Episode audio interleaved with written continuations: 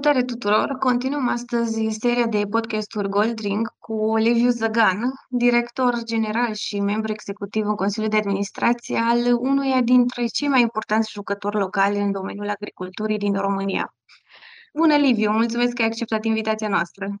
Bună, Roxana! Mulțumesc foarte mult și eu pentru invitație! Hai să nu mai lungim și să trecem direct la discuția noastră. Uh, am văzut că modelul vostru de business se află chiar la intersecția dintre uh, agricultura tradițională și tehnologiile moderne de producție agricolă. Însă știm că sunt unii investitori care nu sunt chiar la curent cu activitatea desfășurată de către voi. Ce ar fi dacă pentru început ne-ai descrie mai în detaliu cine este de fapt Holdeș și cu ce se ocupă?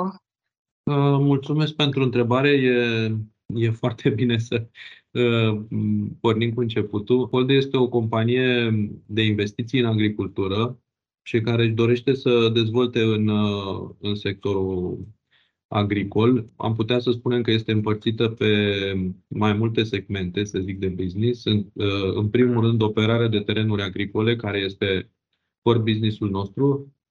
E vorba de cultură mare pe suprafețe întinse, Lucrăm în momentul de față aproximativ 13.000 de hectare. Uh, și uh, deloc puțin important este faptul că facem și dezvoltare de soluții agritech. Suntem uh, investitori în două startup-uri de tehnologie agricole. Sunt soluții pe care le și folosim și la care și contribuim în vederea dezvoltării serviciilor pe care, pe care le oferă. Și nu, nu în ultimul rând aș vrea să menționez segmentul de achiziții de teren agricol în perimetrul pe care îl operăm. Exact, acolo am vrut să pun mai mult accent pentru că uh, chiar mi se pare foarte uh, captivantă și interesantă ideea asta de a uh, contribui și de a uh, ajuta fermele vechi să meargă în continuare, să activeze în continuare și să uh, se dezvolte. Dar uh, legat de aceste ferme agricole existente, uh, sunt anumite zone uh, vizate în special de aceste extinderi succesive? Roxana, modelul nostru ne permite să operăm terenuri la nivel național, deci practic oriunde în, pe teritoriul țării noastre, de ce nu, poate chiar și în altă parte în viitor, dar în orice caz este gândit să Uh, prin sistemele de management pe care le-am implementat și felul în care este configurat echipa noastră, ne permite să operăm la, la distanță și să putem să controlăm uh, activitatea din, uh, din teritoriul operațional. Pentru început, în primii cinci ani, ne-am extins în zona de centru, în sudul țării. În zona de centru, îi spunem noi pentru că este în apropierea sau în jurul Bucureștiului, unde noi avem sediu central, dar este vorba de sudul țării, care este o zonă foarte bună agricolă. Și am început așa ca să putem să probăm, testăm, dezvoltăm uh, toate sistemele noastre și odată cu maturizarea echipei propunem să continuăm extinderea și în alte regiuni, cum ar fi spre est, în sudul Moldovei, poate Dobrogea, Uh, de ce nu în uh, vestul Muntenii și poate chiar în uh, vestul țării, în zona Arad și Timișoara. Deci este important de spus că în momentul de față capabilitatea noastră este de a opera ferme oriunde în, în țară. Am înțeles. Deci mă gândesc că poate și logistica are vreo legătură cu zonele acestea vizate ale extinderii, adică este necesar ca fermele să fie aproape, nu știu, de graniță sau de porturi. România este uh, privilegiată din punct de vedere, să zic, uh, domeniul agriculturii și avem, uh, să spun așa, avantaje uh, oriunde în, uh, am fi în, în România Ă, sigur că dacă suntem mai aproape de portul Constanța este bine. Pe de altă parte, zona de vest poate să exporte mai ușor către, către Europa pe, nu știu, terestru sau ă, pe cale ferată. Deci nu, nu ar fi asta o problemă. România are terenuri foarte bune, fertile și cred că este bine să urmărim toate oportunitățile pe care le identificăm și să, după cum spuneai tu că mi-a plăcut asta, eu zic că ajutăm uh, ferme agricole care, să zic, sunt uh, la un moment de schimbare din vari motive și putem să investim în continuare, putem să preluăm ce s-a făcut până la momentul respectiv și să, să ducem businessurile uh, respective către un alt nivel. Și asta, până la urmă, n-ar trebui să țină cont neapărat de, de regiune. Ține cont însă de o anumită dimensiune pe care le au acele ferme? Pe agricultura de, de cereale se face și trebuie să o faci pe suprafețe întinse uh, ca să atingi uh, parametrii de rentabilitate. Uh, noi am vorbit tot timpul de circa 2000 de, de hectare. Pentru noi este un minim pentru un nucleu, pentru o fermă, pentru un punct de lucru nu contează cum îi spunem. Și uh, deci putem să începem să dezvoltăm în măsura în care există suprafața aceasta. Fermele noastre în momentul de față uh, au suprafețe în jur de 3500 de hectare. Este o singură fermă care are undeva în jur de 2600 dar, după cum spuneam, este, este suficient. Avem în vedere să putem să lucrăm chiar și suprafețe mai mici și având în vedere că dezvoltăm, să zic, componenta de flexibilitate, de posibilitățile noastre de a folosi utilaje chiar și la distanță mai mare, mă rog, cu facilități de transport pentru utilaje, deci uh, probabil că în viitor vom fi și mai flexibili vis-a-vis de această suprafață minimă. Aș vrea să vorbim puțin și despre sectorul agricol, pentru că noi aici la Goldring am observat că a fost uh, un sector uh, afectat în mod favorabil sau nu de către toate aceste condiții macroeconomice de tot acest context și citisem uh, recent într-un raport al uh, Comisiei Europene. Acel raport sublinează că prima jumătate a lunii martie a fost uh, semnificativ mai secitoasă decât în mod obișnuit. Crezi că influențează într-un fel producția agricolă pentru 2023 această secetă care a apărut? Sau, eventual, dacă modifică cumva prețurile legate de cereale? Ok, sunt mai multe subiecte într-o singură întrebare. O să încep prin a spune că primăvara lui 2023 în principiu a evoluat uh, pozitiv din punct de vedere al condițiilor uh, climatice. Uh, a fost și pe alocuri secete, dar în general au fost precipitații, hai să spunem, suficiente Uh, iar culturile arată bine, aș putea să spun chiar că ne așteptăm uh, la producții peste medie în anumite ferme și pentru anumite culturi. Deci uh, arată mai bine decât în primăvara trecută, de exemplu. Eu zic că pe alocuri arată chiar mai bine decât în, decât în primăvara trecută. Nu mă feresc în general să spun foarte exact ce ar putea să fie înainte de, înainte de uh, recoltă, pentru că, sigur, se mai pot uh, întâmpla lucruri, putem să mai avem evenimente. Pe de altă parte, pe măsură ce se apropie recolta, e din ce în ce mai predictibil. Deci, uh, eu zic că anul acesta arată bine din punct de vedere al uh, culturilor pe care le avem pe câmp. Uh, vorbesc în primul rând de cultura de, de grâu și de cea de rapiță, în ceea ce privește floarea soarelui și porumbul. Au răsărit foarte bine, au evoluat foarte bine, dar sigur mai, mai e mai mult uh, timp care uh, trebuie să treacă până la, până la recoltă. Acestea se recoltează începând cu, să spunem, august-septembrie și poate până în octombrie și chiar noiembrie. În ceea ce privește prețurile, uh, e știut că fluctuează pe parcursul anului sunt și evenimente climatice, geopolitice. În orice caz, prețurile se formează la nivel uh, internațional. Noi avem o strategie în ceea ce privește vânzarea producțiilor și încercăm să atenuăm uh, efectele fluctuațiilor de pe bursă. În primul rând, uh, Aș vrea să povestesc despre faptul că avem capacități de însilozare. Am construit două silozuri în ultimii ani, unul care este 100% uh, funcțional uh, de acum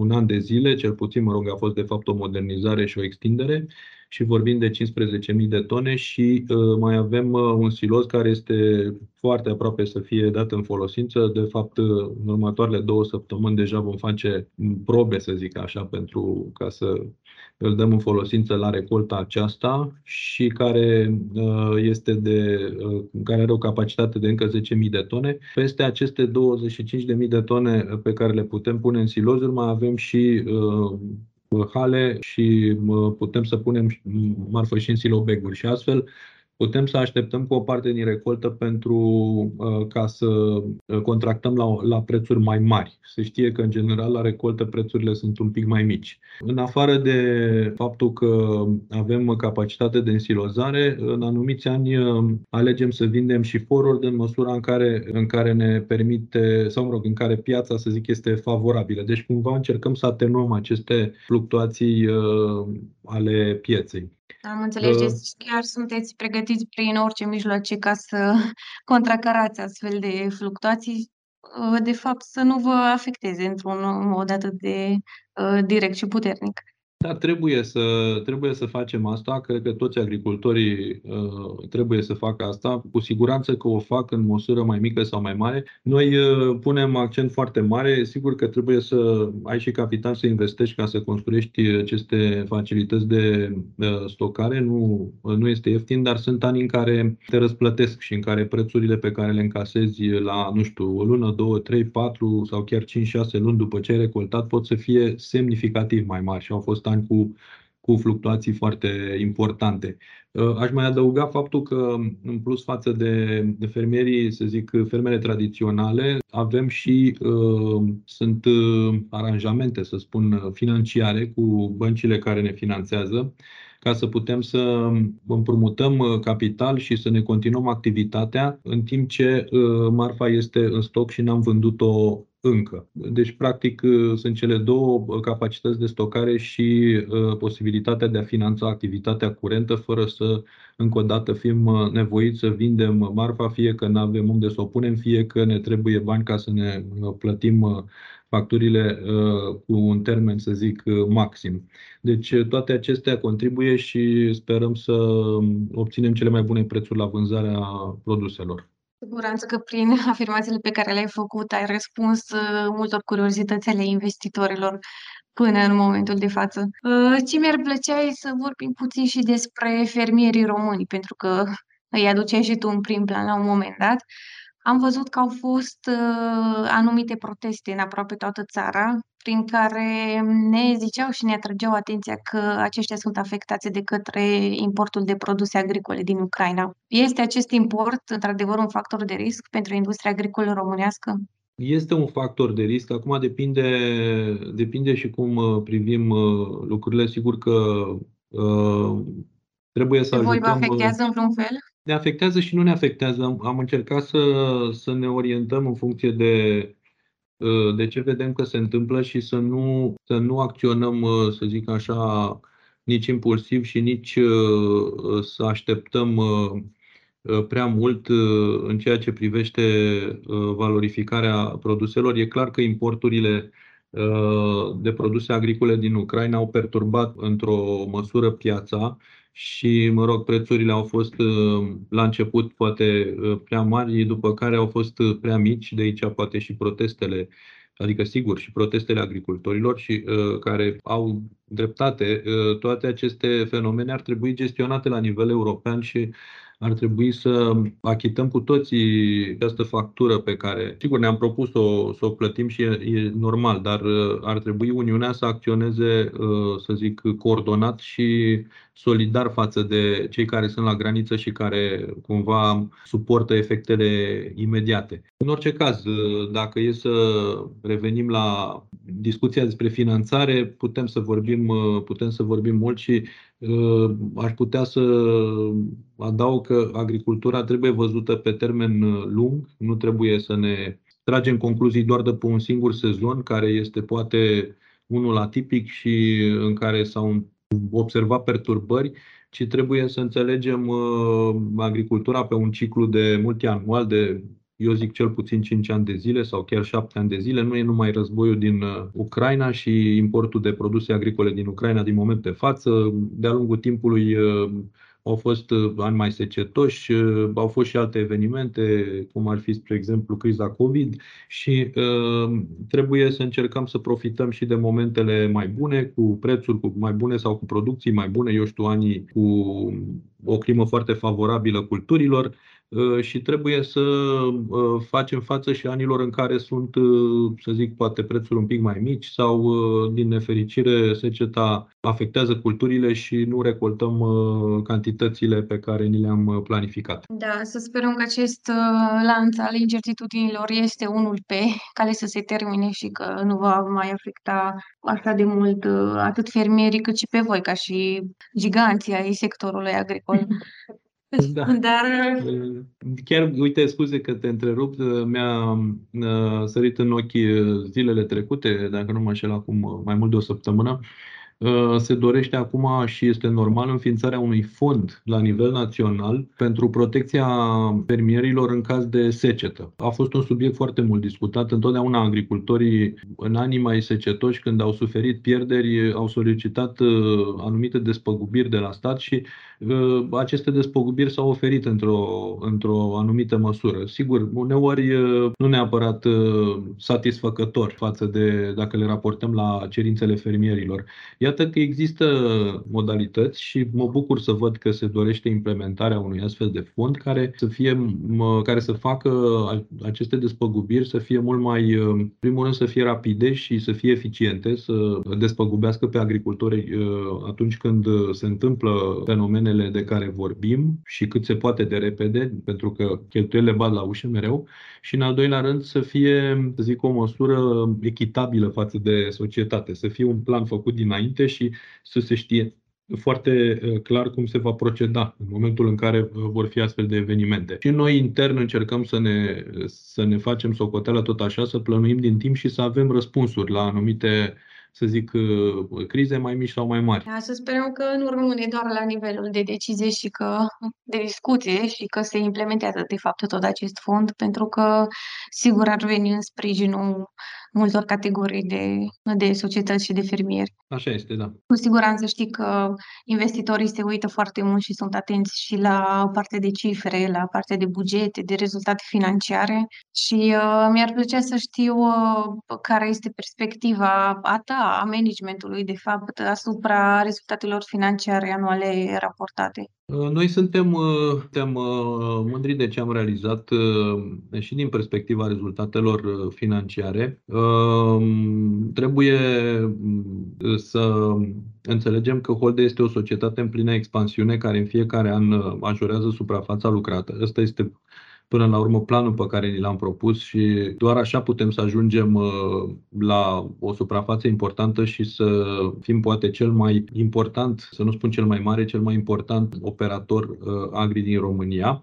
Dar toată această creștere, expansiune și uh, vorbind un timp scurt, practic noi am ajuns la peste 13.000 de hectare în aproximativ 5 ani, ceea ce nu este timp foarte mult. Deci toată această extindere accelerată uh, presupune un efort consistent de integrare și de retehnologizare și este normal cumva ca să consume resurse tot, tot acest proces. Da, deci da? de acolo vine și acel uh, rezultat operațional ușor mai mic uh, previziunea pentru 2023? N-aș putea să vină, n-aș putea să zic că vine chiar de aici. Pentru 2023, având în vedere contextul macro al pieței, uh, am uh, ales să ne propunem măcar uh, criptic, să zic, un, un rezultat prudent, dar să știți că nu, nu este ca și cum investim mai puțin sau fertilizăm mai puțin culturile sau le tratăm cu tratamente, să zic, mai puțin eficiente sau deci până la urmă activitatea noastră merge fiecare an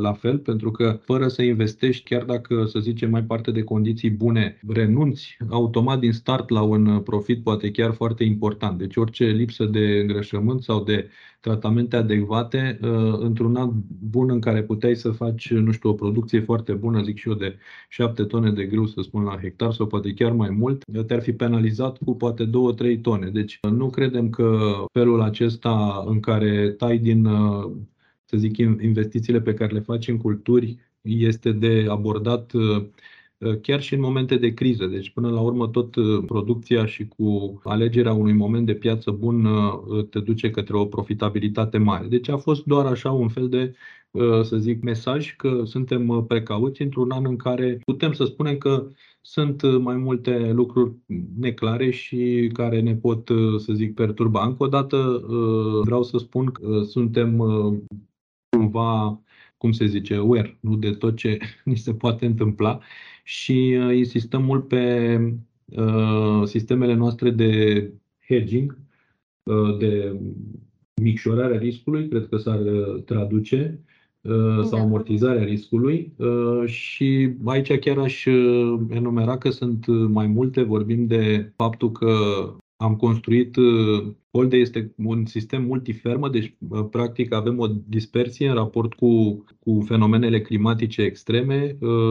Nu întotdeauna de fapt, niciodată nu avem uh, astfel de fenomene uh, extreme în toate fermele. Avem mai multe culturi în fiecare an care se rotesc practic și deci uh, cumva niciodată nu avem probleme la toate culturile, în toate fermele. Avem capacitățile de însilozare de care, de care vă spuneam și valorificarea producției o facem în etape. Uh, culturi avem și uh, avem la neirigat destul de uh, multă suprafață, este modul, să zic, tradițional, dar pe de altă parte avem și culturi irigate, avem și culturi în regim bio, avem și culturi, cum le numim noi, high value. Ne preocupă și, și facem hedging financiar, deci sunt foarte multe elemente de amortizare a riscurilor potențiale. Și deci încă o dată revin spunând că, de fapt, ce spuneați legat de profitabilitate este mai mult un, să zic, o abordare precaută și nu neapărat un semn că profitul o să fie mai mic în acest an. Da, deci ca să sumarizez, investitorii ar trebui să fie să știe de fapt că voi sunteți conștienți de potențialele riscuri care pot să apară și că luați toate măsurile necesare și tot ce este posibil ca să le atenuați prin orice modalitate pe care ați găsit-o până acum sau pe care poate o să o găsiți în viitorul apropiat. Da, este foarte corect uh, sumarizat și uh, eu chiar am uh, exemplificat ca să înțeleagă uh, toată lumea că vorbim despre lucruri concrete și nu neapărat despre uh, niște declarații. Exact. Sau doar despre exact. declarații. Uh, și acum, Liviu, haideți să-ți pun întrebarea care probabil este pe buzele tuturor. Vine Hol de pe piața principală în acest an? Uh, este foarte, foarte posibil, din ce în ce mai posibil.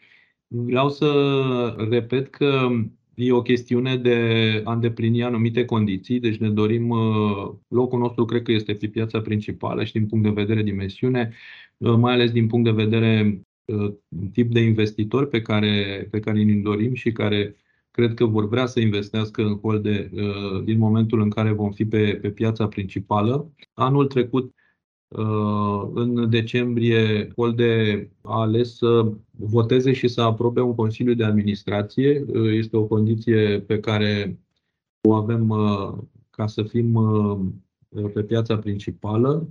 Uh, lucrăm și suntem aproape de a finaliza retratarea situațiilor financiare din uh, uh, rasă IFRS, încă o condiție, și astfel, cel mai probabil, la începutul toamnei vom fi pregătiți. O să anunțăm, să zic, ceva timp înainte momentul, dar este din ce în ce mai, mai sigur că se va întâmpla foarte în curând. Deci, uh, sunteți într-un stadiu către avansat până la urmă, uh, deși uh, acest lucru mi se pare chiar un pas firesc în evoluția voastră și în consolidarea modelului vostru de business.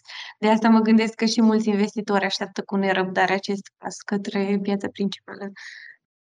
Da, da, este. Um, noi de altfel am țintit de la început listarea pe bursă și, desigur, nici nu ne-am gândit uh, așa piață principală, piață secundară.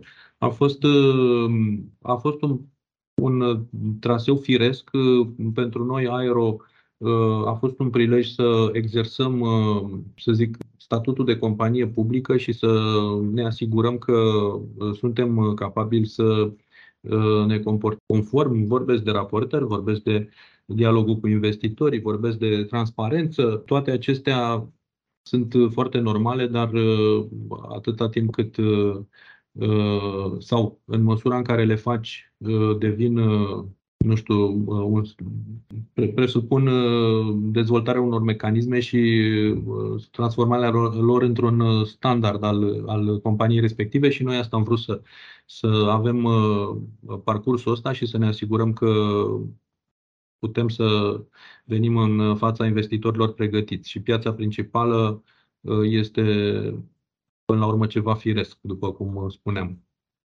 Cu siguranță că investitorii sunt pregătiți pentru uh, venirea voastră pe piața principală, deci uh, dați bătaie.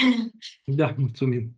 Eu uh, mi-am terminat uh, partea mea de, de întrebări și curiozitățile pe care le-am avut noi și echipa de la Goldring. Însă, pentru, ca și o noutate pentru podcasturile Goldring, am uh, cerut și curiozitățile și opiniile investitorilor din uh, comunitate, pentru că știm că un investitor uh, informat este un investitor rațional până la urmă. Așa că te rog, pe scurt și la obiect să ne răspunzi câtorva întrebări puse de către investitori pentru tine și pentru Holde. Și o să încep cu prima întrebare, uh, în care unul dintre investitori are curiozități legate de către valoarea fondului comercial și perioada de amortizare. Dacă poți să oferi câteva detalii despre aceste aspecte. Da, aici ce să spun este o chestiune uh, destul de tehnică și ține de sistemul de raportare, uh, fiind pe piața Aeroholder raportează situațiile financiare conform deci conform uh, standardului uh, național și practic în conformitate cu acest standard, prima plătită în plus la achiziționarea fermelor față de uh, valoarea activelor societății se consideră fond comercial și acesta poate fi amortizat pe o perioadă de maxim 10 ani. Deci este, este un aspect, este un element care nu este cash. Uh, banii se plătesc la început când achiziționăm uh, ferma, sigur, de cele mai multe ori se plătesc în tranșe, dar în orice caz se, se achită, urmând ca din punct de vedere contabil să existe această amortizare a uh, fondului comercial. În condițiile în care holder va trece pe, pe piața principală, atunci situațiile financiare vor fi raportate conform uh, standardului internațional, sper să nu mă înșel, nu sunt, uh, uh, nu sunt de profesie și, mă rog, există, înțeleg că un ordin, probabil la nivel național, care implementează standardul internațional și, conform acestor prevederi, fondul comercial nu mai trebuie neapărat să fie amortizat. Recunosc că și, eu, și mie mi-a luat un pic de timp să înțeleg uh, de ce avem această, uh, această poziție în, în uh, situațiile noastre financiare. Am înțeles-o, nu este vorba despre un impact cash, ci despre un element de uh, contabilitate. Cred că de acolo veneau și nelămuririle Uh, acestui investitor, dar mulțumim că uh, le-ai, uh, ne le-ai prezentat. Un alt investitor ne întreabă care este obiectivul de suprafață totală cultivată la sfârșitul anilor 2023 și 2024. Deci, în raportul anual am văzut că, sau nu neapărat în raportul anual, în alte rapoarte ale voastre, că doriți să ajungeți la ținta de 20.000 de hectare. Sigur, ținta de 20.000 de hectare a fost stabilită în 2018, când am început uh, proiectul Holde și când, uh, de fapt, nu aveam nici măcar un singur hectar, uh, nici măcar o singură achiziție, a fost, să zic așa, obiectivul care ne-a ghidat și ne ghidează dezvoltarea. Pentru noi, 20.000 de hectare înseamnă un operator agri, unul dintre primii 10 și deci dimensiune suficientă ca să însemnăm ceva în, în industrie și ca să în plus ca să putem să beneficiem de, de efectele de, de scală și de, să zic, o profitabilitate optimă. În ceea ce privește Uh, și deci nu trebuie privit așa ca o cifră exactă uh, și de la care nu vom uh, merge mai departe. Pentru 2023, cel mai probabil finalul de an va presupune să lucrăm o suprafață de circa 15.000 de hectare, iar pe termen mediu ne dorim să ținem acest ritm de 3 de circa 3000 de hectare, uh, practic a fost uh, plusul de suprafață an de an, începând cu 2018 și ne propunem uh, să-l menținem, astfel încât 2024 ne va, ne va prinde, să spun așa, cu o suprafață foarte aproape de ținta de 20.000 și poate în 2025 chiar o vom depăși. Mulțumesc pentru, și pentru aceste lămuriri. Știm că în ultima perioadă s-au creat destul de multe discuții legate de aceste reorganizări ale uh, managementului, ale contractului de management și avem câțiva investitori chiar interesați de acest aspect, în special dacă ne poți zice câteva aspecte legate de acele comisioane de succes ale managementului, dar și legate de rezilierea acestui contract. Aș începe prin a spune că um, acesta a fost um, felul în care am început uh, uh, businessul, uh, un sistem de private equity în care managementul și cu investitorii își aliniază interesele făcând Uh, practic gândind un sistem de, de profit sharing și nu este nimic, uh, să zic, nici anormal și uh, din potrivă este un, este un sistem standard în, în Occident și care noi zicem că a funcționat, cel puțin dacă ne uităm la creșterea Holde, care, repet, a fost un startup și ne-am atins, ne-am atins până acum toate țintele vis-a-vis de Uh, de creștere. Dacă ne uităm la profitabilitatea operațională a, a holdingului, uh, iarăși ne-am atins uh, toate țintele vis-a-vis de, de această profitabilitate operațională și credem că e normal să, să și este benefic să existe un asemenea sistem care până la urmă motivează și uh, contribuie la succesul unei companii. În momentul de față, cel puțin după socotelele noastre, uh, cel puțin din punct de vedere capital uh, uh, românesc, suntem în, în, chiar într-un top 5 al celor mai mari operatori agri cu capital românesc, repet.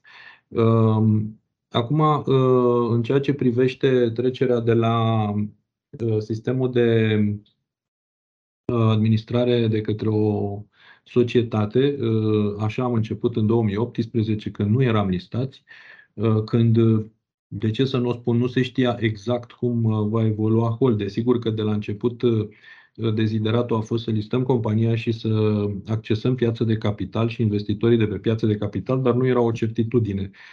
Și a fost o soluție bună pentru, pentru momentul respectiv.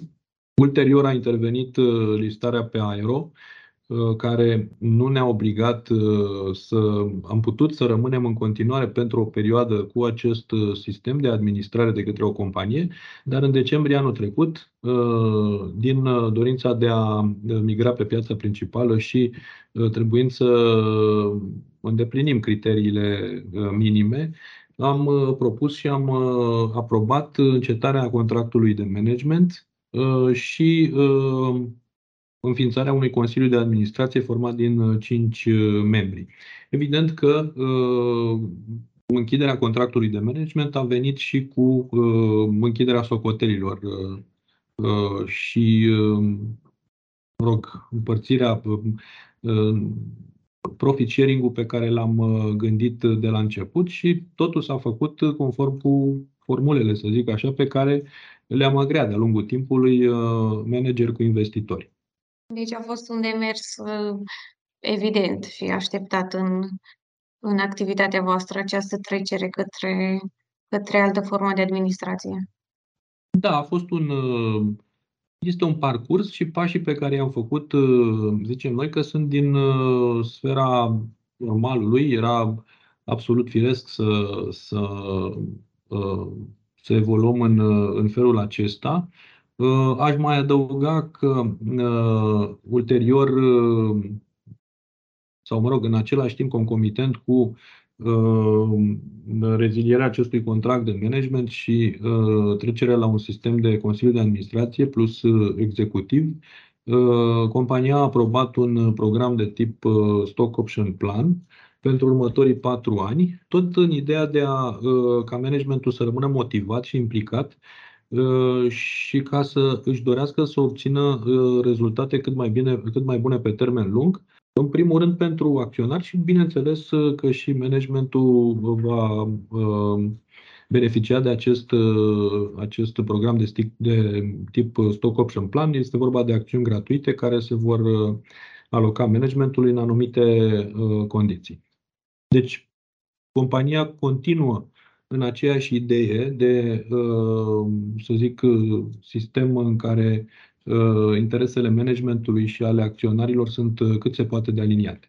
Mulțumesc că ai adus și această completare. Chiar vroiam să zic că cu siguranță că acesta este scopul vostru de a se alinia uh, aceste interese. Uh, și îți mai pun încă o singură întrebare legată de rata de rentabilitate, pentru că reprezintă un aspect important pentru orice altă companie, nu doar pentru voi. Și unul dintre investitori este curios cum vă propuneți să creșteți această rată de rentabilitate în perioada următoare. E o întrebare foarte grea, că rata de rentabilitate, din păcate, nu crește doar dacă îți dorești. Și trebuie să, trebuie să ai o strategie și uh, un plan. Uh, aș răspunde foarte simplu, uh, tehnologie, tehnologie, tehnologie. Uh, și, desigur, efectele de, de scală, uh, dar, repet, uh, uh, tehnologie pentru că fără nu putem să avem scalare. Deci, cumva, acestea două merg mână în mână, credem noi, și cu siguranță că vor vor crește rata de rentabilitate în perioada următoare, odată și cu creșterea suprafeței și odată cu efectele pe care folosirea tehnologiei pe termen uh, mediu și lung le va, le va aduce. Bine, îți mulțumesc încă o dată, Liviu, că ai acceptat uh, invitația noastră de a, de a răspunde întrebărilor investitorilor și de a ne răspunde și curiozităților noastre. Uh, pe ascultătorii uh, îi rog să verifice secțiunea de analize fundamentale pentru că Holde apare de astăzi și acolo cu o analiză inițială și să nu uite să investească inteligent.